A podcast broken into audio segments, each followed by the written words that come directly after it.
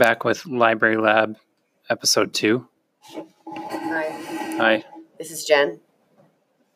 I'm Thanks for Mike. thanks for clearing that up so that they knew exactly who that was. They might have missed the first episode. It's true. Very good. Very Jen good. Williams. This is Mike Barry. There you go. We're here to talk to you about library and tech. that's right. And very good intro. And uh, today Jen's going to be interviewing me as we still continue to figure out uh, different tools and how we're going to post these podcasts. So fire away. All right.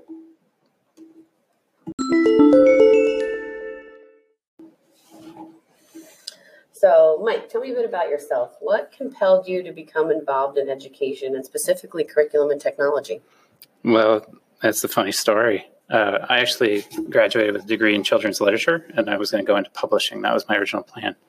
Um, but my family uh, are educators, and I kind of fell into a teaching job uh, out of college and in kindergarten, teaching kindergarten, and then um, went from there to being a building principal, and from a building principal to a, a curriculum director, and from a curriculum director to a curriculum and technology director. And Moving up the ladder then. it just kind of uh, kept going that way. I've always had an interest in technology, um, but I was not the most tech savvy teacher when I was teaching, when I was classroom teacher.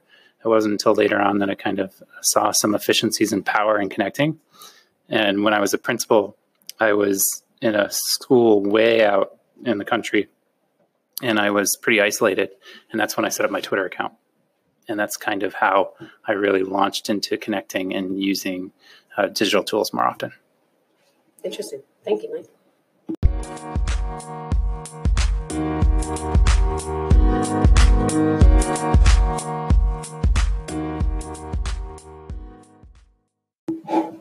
Go ahead. All right. From your perspective, what are some of the biggest changes or challenges that you've seen facing education in Vermont? I think right now the biggest challenges are around too many things happening at once, whether that's initiatives or laws or mergers or whatever it is. There's just too many competing interests for people to really focus in and do good work on. And so I think, at least in our district, we're we're trying hard to really focus in on on smaller concepts and fewer, so that we can feel like we're getting somewhere and really build those foundational steps to be able to tackle the rest of it. But I think statewide, that's the biggest challenge right now. And even in terms of technology, there's just so much available that people don't know. You know, it's like overwhelming saturation of too much stuff. So I think, I think that that's the the biggest challenge right now. Is there's just it feels like there's too much stuff. I feel that sometimes too. Like today, Yeah, like today.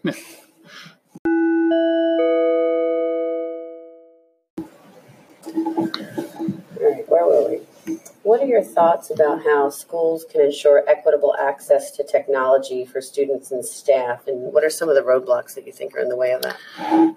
I'll start with the roadblocks. I think roadblocks are adults' personal device preferences. I think that that's like they're really. Um, I like Macs, or I really need Word, um, because one of the one of the easiest ways I think we can knock down the uh, equity barrier are tools like Chromebooks, Mhm. which are affordable. Um, really accessible for students. I, I really love the idea of a kid being able to go to Walmart and buy a $200 computer and become a creator.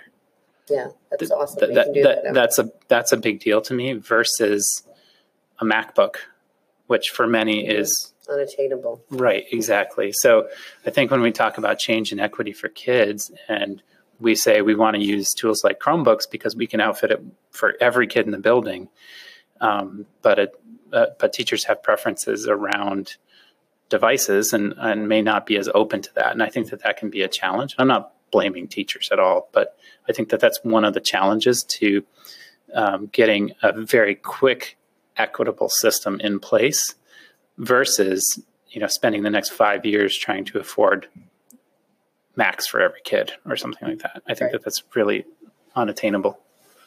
Right? We can save the school a lot of money too. Yeah. Yeah, and I and I think now what you can do on a Chromebook has really caught up. I can't wait to watch your show with Jeffrey on yeah. what you can do on a Chromebook. Yeah, we're going to tackle uh, photo editing first. That's our first show. Oh, awesome. Photo editing, yeah.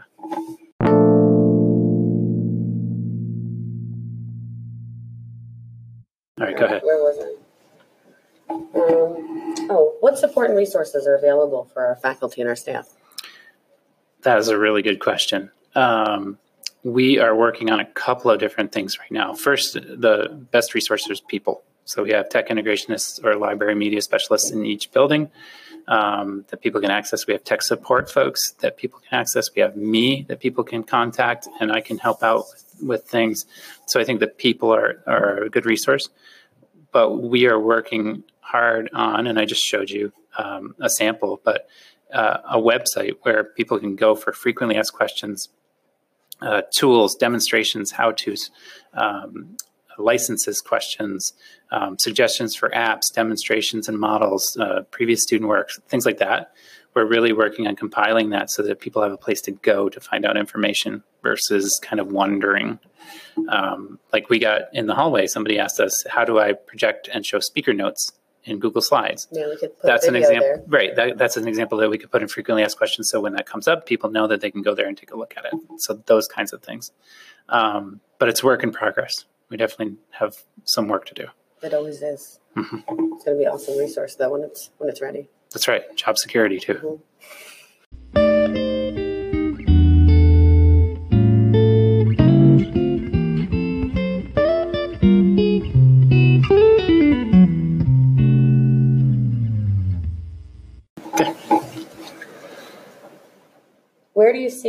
yourself in Montpelier Roxbury Public Schools headed? Myself, I don't want to answer that question. I have no idea. Um, Montpelier Roxbury, what I see is a, um, a general theme across the, the schools is um, you know having more discussions K through 12, but also embracing some of this technology to um, be able to be more transparent about what's going on. So one of the things that I'm looking at is how we may be able to have an internal blog that is just for educators in the district and um, using a labeling system, use it as a way to share what's going on, connect people. Um, innovation doesn't happen in isolation. So when people see what's going on in other schools and other classrooms, they can reach out to those people and start to innovate and connect and collaborate. And so I'm really looking for ways to do that. And I think that that will help us in our pre K through 12 conversations, which everybody's kind of said is what we need to, to really focus on. So we'll just have our own kind of district PLN among ourselves. Exactly. Yeah, exactly. And accessible to all, whether you're on social media or not. And, you know, it's, it's right there within our Google domain. And we can link to it on the resources website. Correct. Awesome. Go ahead. Okay. What profession other than your own would you like to attempt if you could? I'd love to write, um, or I've always wanted to make a documentary. I do a lot of work with video, and um, I really like it as a medium for storytelling. Or, you know, just podcasting all the time would be like I, I like to produce content and I like to tell stories. So if there was something that I could do outside of school, that would be something I'd love to try. I'd love to try. collaborate on that. I would love to make a documentary as well. I'm helping some students Super. now with a movie they're making. Oh, really? Yeah, it's awesome. What's what's the movie about? It's a like a play on Cinderella, Oh, nice. modern day. Nice. Mm. Yeah, I think I like the research element of documentary, of being able to, to do some hard research as well as tell a story with visual tools. and learning something new Yeah. about something and digging deeper into it. Yeah. Totally. Bigfoot in Vermont, nobody's done it yet. Just saying. Mm, I don't know if you're going to convince me on that Just one. saying.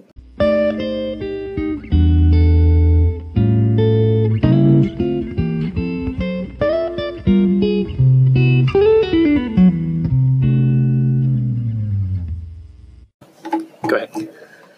Okay. Profession other than your own would you like to attempt if you could? I'd love to write, um, or I've always wanted to make a documentary. I do a lot of work with video, and um, I really like it as a medium for storytelling. Or, you know, just podcasting all the time would be like I, I like to produce content and I like to tell stories. So if there was something that I could do outside of school, that would be something I'd love to try. I'd love to try. collaborate on that. I would love to make a documentary as well. I'm helping some students Super. now with a movie they're making. Oh, really? Yeah, it's awesome. What's what's the movie about? It's a like a play on Cinderella, Oh, nice. modern day. Nice. Mm. Yeah, I think I like the research element of documentary, of being able to, to do some hard research as well as tell a story with visual tools. And learning something new Yeah. about something and digging deeper into it. Yeah. Totally. Bigfoot in Vermont. Nobody's done it yet. Just saying. Mm, I don't know if you're going to convince me on that Just saying.